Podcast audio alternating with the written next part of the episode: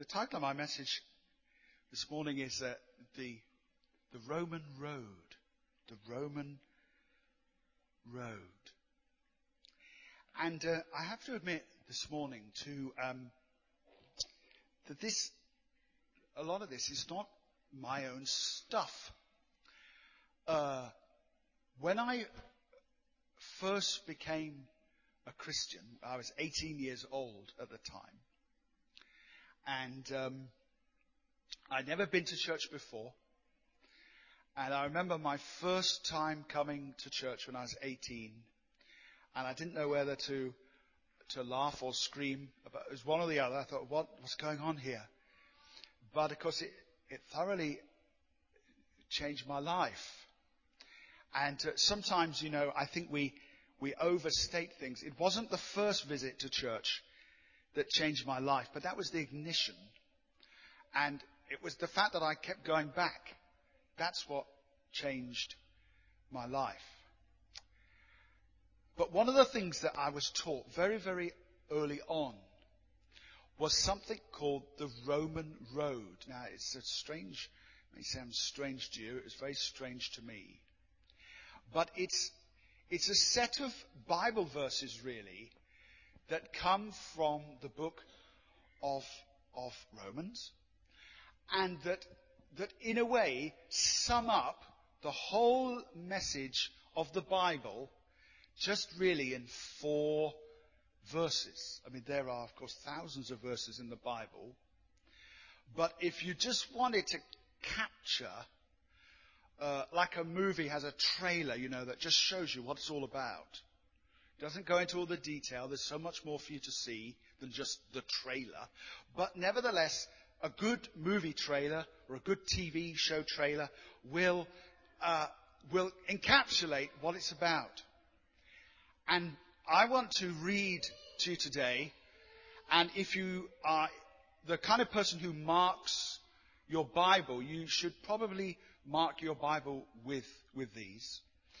Or get a bit of paper or just note them down. Here are four verses, and we may, so it's four and a half because we may do a fifth one, that if you were sitting with someone and you had, you had the Bible and they said to you, tell me the message of the Bible just in a few verses, these are the verses that you could very simply use. And you may well be able to remember them or at least remember where they are.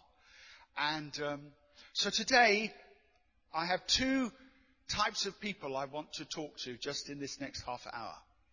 The first group of people are people who want to do just what I've said. You want to be able to open the Bible and show someone who doesn't know anything about the Bible what the central message is.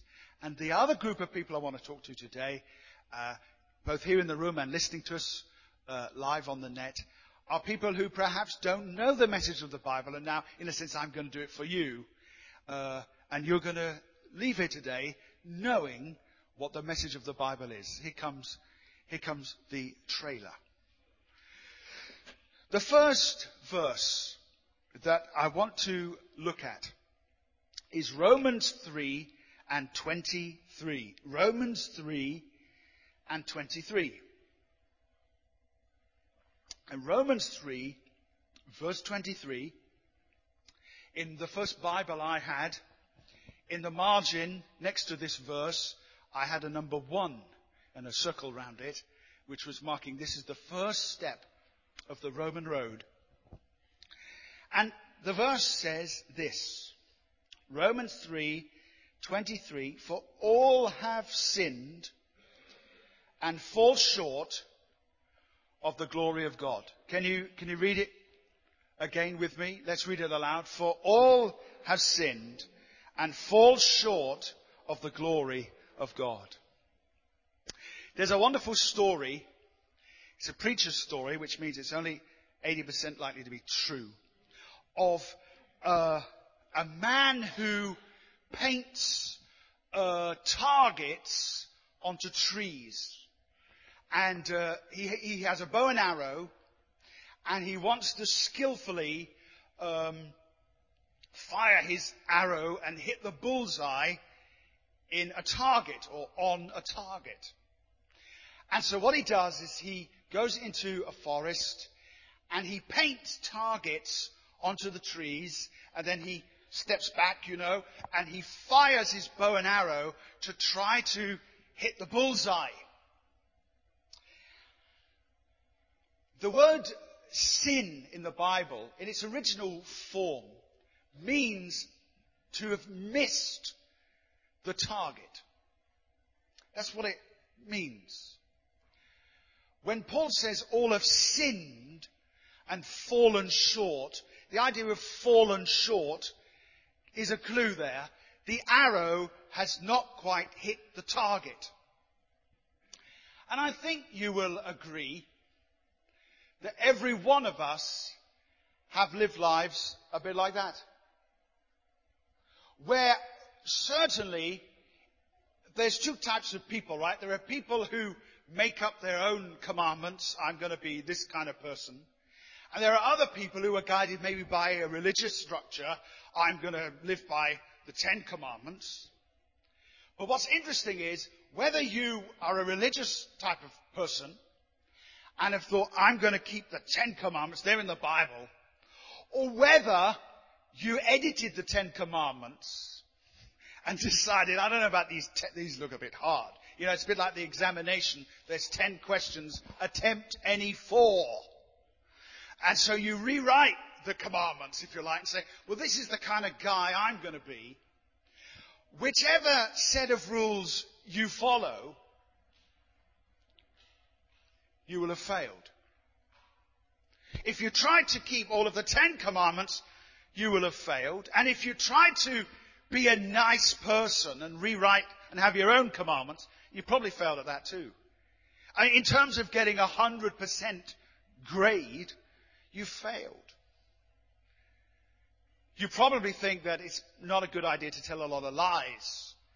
But do you know, I read a statistic just this week. Do you know, statistically, human beings lie twice a day. Twice a day. So according to the statistics, you're going to tell at least one lie before two o'clock this afternoon and then another one afterward. How many of you are enjoying my, my sermon today? Right. There's the first. So there are, there are standards that that we fail to keep. The Bible says all have sinned. One guy was taken into the forest and he was shown the, the targets. And in the middle of the targets there were arrows and they were right in the bullseye. All of them. Six of them. And the guy said, my goodness, what a fabulous, what do you call it, an archer? What a fabulous Robin Hood you are. What a fabulous archer. You've hit the bullseye in every single one. And the guy said, well, that's very kind of you to say, but I need to tell you a secret. I painted the target on afterwards. And that's what people do. They think of themselves as being fairly good, but it's only because they painted the target on afterwards. They decided that how they lived was that was good and other people were bad. But the truth is, we all have messed up. Just look at what Paul says, and this is, these are not part of my four verses, but if you're in Romans 3, let's pick it up in verse 10. This is what the Bible says about the human race. Now, generally speaking, the human race likes itself, thinks of itself as being mainly good. You know? Mainly good. We are the human race. We are mainly good. That's not what the Bible says. The Bible says we're mainly sort of bad. Paul says here in verse 10, and he, what he's doing is he's quoting lots of pieces of the Old Testament here, if you're interested in this, all sorts of bits of the Psalms and Isaiah. And this is what the Bible says about the human race.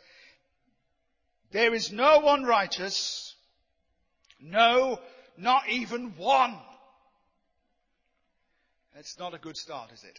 there is no one who understands, no one who seeks God. all have turned away. They have together become worthless. There is no one who does good, not even one. Now you might say, well, no, that's, that's surely not true because uh, I know of a Boy Scout. He helped a lady across the road the other day, and, and I gave some money to charity last year, and, and I've been good. The, the, that's not what the Bible's saying. It's not saying that no one ever does any good, but no one can continue to always do good. We always fail the mark. We are prone to tell lies. We're prone to steal things. We're prone to, to protect ourselves. We're prone to be proud or selfish or these sorts of things. It's all part of being human. And then he goes on to talk about some of the things, verse 13. Speaking of the human race, their throats are open graves, their tongues practice deceit, at least twice a day, close brackets. The poison of vipers is on their lips. Their mouths are full of cursing and bitterness. Their feet are swift to shed blood. Ruin and misery mark their ways, and the way of peace they do not know. There is no fear of God before their eyes. So the first step of the Roman road, the first truth, if you like, of the Bible is this, that although we tend to think that we're sort of okay and I'm kind of good and I, I know I'm not as good as him, but at least I'm not as bad as him. You know, all that kind of thing that people do. The Bible says actually we've all missed the mark. And if you rip the Ten Commandments up, which you can't, but if even if you think you're good and rewrite your own, you're still going to fail them. That's why your New Year's resolution didn't look so hot on the 10th of January. That's why you stopped telling people what your New Year's resolution was in February. Because you may clearly have broken it in the few weeks before then. We're all kind of messed up. We've all done things wrong. We hurt people.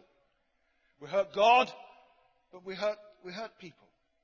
We live for ourselves a lot. That's the first step. All have missed the mark. And that number one, I wrote in my Bible when I was 18, next to Romans 3, 23. All have sinned and fallen short of the glory of God. Then I put a number two next to another verse, which is Romans 5 and verse 8. So just turn the page over. Romans 5 and verse 8. That was the bad news. Now let's have some good news. It says in Romans 5 verse 8, but God demonstrates his own love for us in this.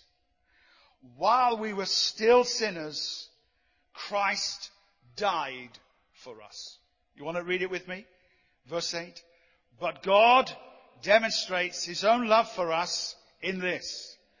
While we were still sinners, Christ died for us. So the Bible, although it is, although it's kind of down on man and down on on, on human beings that we, we've kind of failed. Yet, immediately, it wants us to know that there is a cure for the problem that we have. I don't mind a doctor telling me that I've got a problem as long as in the next breath he says, now this will solve it. How many of you know when you go to the doctor and he tells you you've got a problem, all you want to hear is, and? Are you going to write something illegibly on that bit of paper? I, is there a tablet for this? If you know there's a solution, then it's kind of okay. You have to take the solution, but you want to know, is there a solution? And the Bible says that for the fact that we have failed God, we've, we've missed the target in our lives, God says, actually, I've provided a solution for this problem. If you were sitting with your friend, you've got a number two in your Bible marked next to verse 8 of Romans 5. God demonstrates his love while we were sinners, Christ died for us, you, would, you might want to tell him something like this. That there is a solution. It's not a solution of us suddenly becoming really good people and somehow making up for all the bad that we've done. I meet many people who live like that. Well, I've done this, but I'll be better from now on. And maybe I can kind of make it up. Maybe I can, although I've done this in the past, maybe now it's my, you know, all I've got really is my, is my present and my future. So now I'll be a better person and I'll make up for the mess that I've made. The truth is that if you're on a driving test and within the first five minutes you make a terrible mistake, it doesn't really matter that the next 35 minutes or however long they are now seem like two hours to me, but it doesn't matter the next 35 minutes are perfect if you messed up. Or even if you drove wonderfully on your driving test for 35 minutes, but in the last five minutes you messed up. It's still a fail. So even if you live really well, even if you take out a New Year's resolution or a new life resolution and say, I'm going to be good from now on, I'll never tell another lie. I'll never have another adulterous thought. I'll never steal anything. I'll never be proud. Even if you were able to do that, which you can't really, but even if you could. No, it, it wouldn't work. What you need is someone to save you from your sins. In the Christmas story that you may know very well, the angel comes and he gives the name of uh, Jesus. The, Mary and Joseph don't go to the Bethlehem baby book and think, what would be a good name? They are given the name by God. And the angel says, you must call him Jesus. It is it, in the original Hebrew, the word Jesus means someone who can save you. The angel says you must call him Jesus because he will save his people from their sins. The Bible says that God looked upon the human race and he saw that everyone was messing up. He saw everyone was missing the target. And he had a solution. The solution was that someone should suffer instead of mankind. Someone who hadn't done anything wrong should take the punishment for those who had done things wrong. At this point, I would normally share my story that I've shared so many times, and I know I need a therapist to deal with this, of the time when I was called out in a class and the teacher called Mr. Sheen truly smacked me for talking in class. And in fact, it was not moi. Not on that occasion, anyway. And the terrible injustice of, of a stinging bottom. Going back to my seat, feeling I've been spanked. Because, because, of course, today if he did it, we'd be calling in the cops. But then he could whack me and it would be okay. And I'm going back to my seat and, oh, and I had suffered the punishment for what someone else in the class had done. It wasn't me, not that time anyway, not as far as I remember. The terrible injustice of it. Let me bring you back to our trailer of what the Bible's about. This person is Jesus. Jesus gave his life for you. When Jesus died on the cross, what he was doing is the cross is today it's like the uh, uh, electric chair or a hangman's noose. The cross was the place where people went to be executed by the civil authorities or the military authorities. It was when Jesus died on the cross, it was like he was sitting in the electric chair. He was not just being killed, he was being executed. And Jesus Christ, the Son of God, who hadn't done anything wrong, came and sat in the electric chair of the Roman day And he died taking the blame for everything that the whole of mankind has done wrong. Why did Jesus die? He died because you and me missed the mark. Like me suffering for my classmate, Jesus suffered and died taking the blame upon himself for all the trash that's gone on in your life and mine. God demonstrates his own love for us in this. While we were sinners, you see that there, Romans 5 8. While we were sinners, Christ died for us. You ever heard the expression once and for all? Do you use that expression? Once and for all. A few weeks ago, I was in the House of Commons and just on a tour, you know, uh, don't mean I was there any other reason. And um, uh, they, they, they pointed out some lines on the floor. And on one side of the House of Commons, there's a line, and on the other side, there's a line. And uh, the, the, the guide with us told us that the expression toe the line means that you don't, you, you put your toe on the line, but you don't come any further. And it comes from the House of Commons in Britain because they had swords and the, the gap was designed so that no one could kill anyone else. That's why it's as long as it is. Don't know what they did when they invented the gun, but anyway, other than that, toe the line. Anyway, the guy said that's where the expression comes from. I thought that was kind of interesting. But there's another expression we use all the time, once and for all, and this expression comes from the Bible. You hear people say all the time, I'm going to deal with this once and for all. Uh, I'm going to get this car fixed once and for all. And we use it in a different way to the way the Bible uses it. The Bible uses this phrase, it's just one Greek word, ephapax, it's one word, meaning once and for all. The book of Hebrews says that Jesus Christ died once and for all. He died for all. So the bad news is that you've got a problem. You're sitting with your doctor. The bad news is you've got a problem because they, they, you've sinned. You've done things wrong. The good news is there's a cure.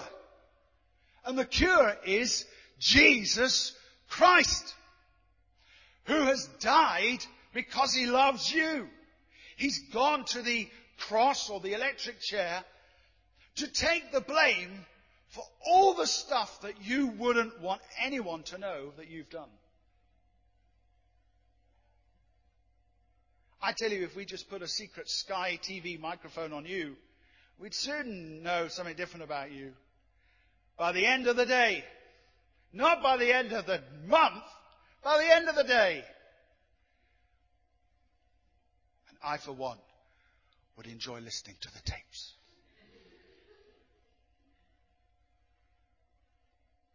God loves us, and Christ has gone to the cross instead of you.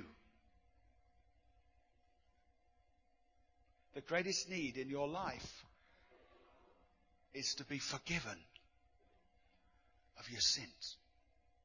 People think the greatest need in their life is a new car. The greatest need in my life is a new place to, place to live or a new job or the iPad. But the greatest need in your life is not that. The greatest need you've got is to be forgiven because you've missed the target. Here was number three. Romans 6.23. Let's look at this. This is the third of four verses.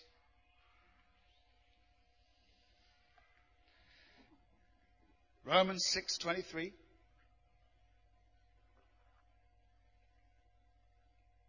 And in my very first Bible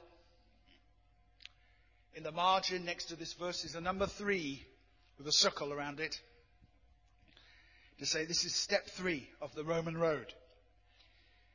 And it says this, for the wages of sin is death. But the gift of God is eternal life in Jesus Christ our Lord. The wages of sin, read it with me.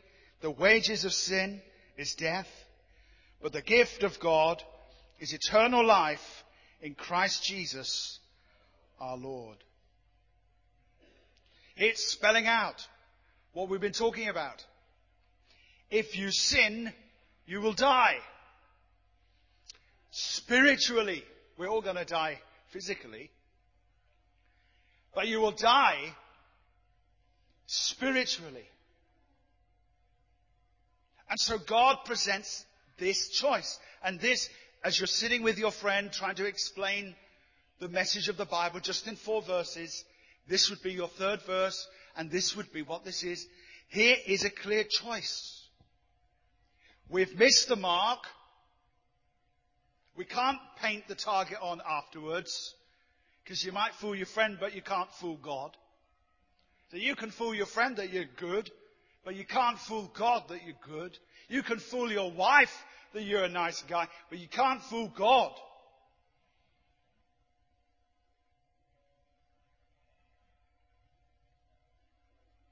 So we missed the mark. That's the first thing. Second thing is, but Jesus has died in our place. He's taken the punishment for us. Or if you like, just listen to this for a moment. Jesus offers to take our bow and arrow and do our firing for us. He who never did anything wrong, ever, never did anything wrong, is able to take the blame. And here now comes the choice. The wages of sin is death. You can continue to live like you're living. You can continue to live without God. You can continue to have your own standards of how you should live and what's right and what's wrong. And, you know, be, if you like, your own God. Because that's essentially what we're talking about, that you're really just your own God. I decide what's right.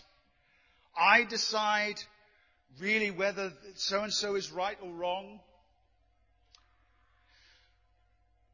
But it will lead you to a place of spiritual death. But the gift of God is eternal life through Jesus Christ. The Bible says this, that if you turn from your things that are wrong, oh, let me assure you, you're still going to miss the mark a lot. The people who, who follow the Lord Jesus, they are forgiven but not perfect. Can you say amen? Yeah. We're not talking about how from now on we'll always hit the bullseye. No, we won't. At least I haven't. And I don't think too many people have. You're still going to make mistakes. You're still not going to be the most perfect guy in town. Absolutely not. But you will have received eternal life Jesus Christ. This is a heaven and hell choice. That if a person will turn their back on them being God of their life and receive Jesus Christ as their Lord and Master, their Savior, the one who can save them from their sins, then they receive this wonderful gift of new life in Christ. Still making mistakes, still missing the mark, but living under grace, living in a state of being forgiven, knowing God for yourself, receiving the Holy Spirit into your heart, knowing the joy of fellowship with God, walking and talking with Him every day. Now I'm not talking about turning yourself into some sort of vicar of Dibley bigot That's a good word this week, isn't it? But turning yourself into some religious nut, maniac, dot com, oh, the Bible says, oh, we're not talking about that. But we are talking about becoming a real follower of Jesus. And to follow Jesus means you read about him, you try and live the way he lived, you become a different person, you accept him as your mentor, or you accept him as your, as, as your guide. I'm gonna follow him. Lots of people who we meet who talk about themselves being Christians, I'm not sure they're Christians at all. Because the Bible says it was for freedom that Christ has set us free. In the Bible, Jesus' biggest problem was with the religious people. Can you say amen? It's the religious people that caused him trouble. It wasn't the sinful people, it wasn't the crowd, it wasn't the people who didn't believe in God. His biggest problem was with religious people. So I'm not, I don't want anyone, and you shouldn't want anyone, to turn into some crazy, religious, bigoted person. But we are preaching a gospel that allows people to understand I have missed the mark. I must be forgiven. And by being forgiven, our name is written in what the Bible calls the book of life. And we have an assurance when I die, I'm going to go to heaven. Not because of what I've done, but because what He's done. Not because I hit the target, bang on, but because He has taken the blame for me. Anyone who truly, truly understands that does not then go off and spend their life deliberately missing the target. No, they give it their best shot, knowing that God is forgiving. Finally, we would turn them to Romans 10. Here we go. This is the last one. Romans 10.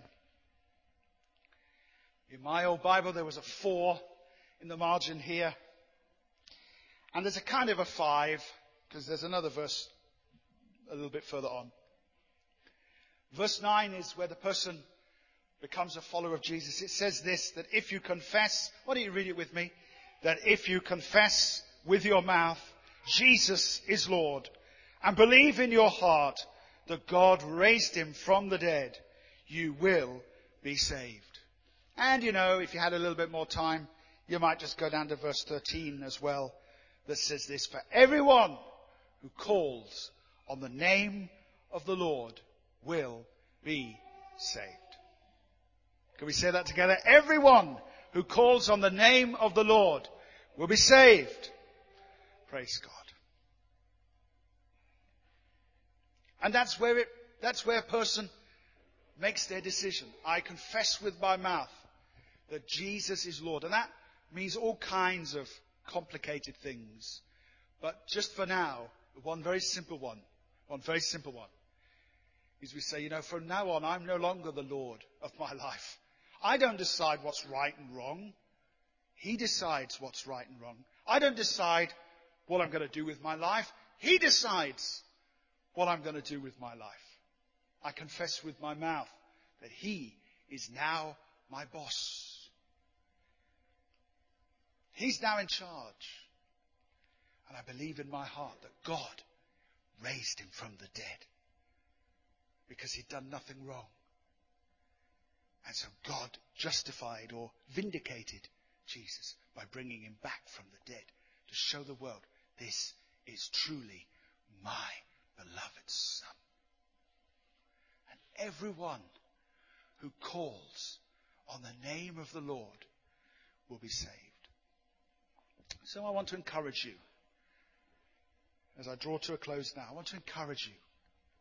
Maybe these verses will help you in talking to people, showing them just from Romans, just from four, five verses, those wonderful steps to knowing what is the Bible all about.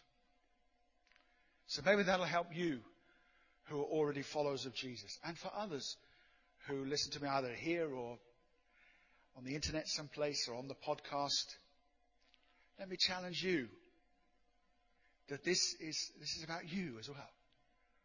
It's about you. I know you had a good old go with your bow and arrow, but you, you really did miss the target. And so has everyone in this room and everyone you know.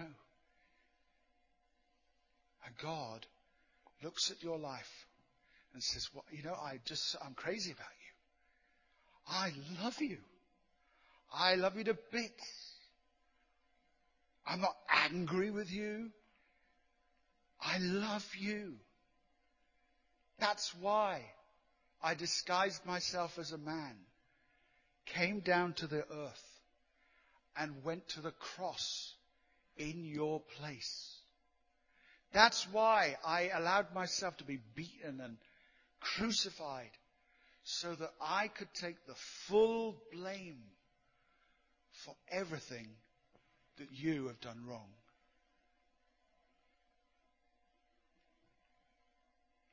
I'll finish with this. Sometimes people go to a doctor. And I want you to imagine a scenario of going to the doctor. And maybe you're a lady, just making the illustration simple. And you go to the doctor because you have a, a rash just here, just underneath your, your neck. You have a rash. You think, you know, I don't like this. Ra- it's summer's coming. I better get rid of this rash. I ain't going out on the beach with this rash. So you go and see the doctor. You say, Doc, lady doctor, of course, because they're the best. Uh, uh, doctor, I've got this rash. And the doctor looks at you, but while the doctor's looking at you, the doctor notices that in fact you have breast cancer. They spot a lump on your breast, lady. What will a good doctor do? Or what will any doctor do? That doctor will say, okay, we'll get you some cream for your rash, but you have an urgent problem that we need to deal with as soon as possible. And I don't know what you think you need in life. I don't know what your rash is. The thing you want change. I want a better job. I want better money. I want a better husband. I want, I just want a husband. I want, particularly if you're a lady, I want a better place to live. I, I need a new car. Why haven't I got an iPhone? I say that every morning. I don't know what you think your rash is. My arm hurts every day. Oh, this is my rash. I tell you, whatever your rash is, and may you get a cure for your rash. God bless you if you do, but I tell you, there's a more urgent problem. That problem is you need to be forgiven of your, of your sins. And you need to begin a new life in Jesus, becoming a follower of His. If you're listening to us on the podcast, thanks for downloading this. Have a great day and have a good think about what we've been talking about.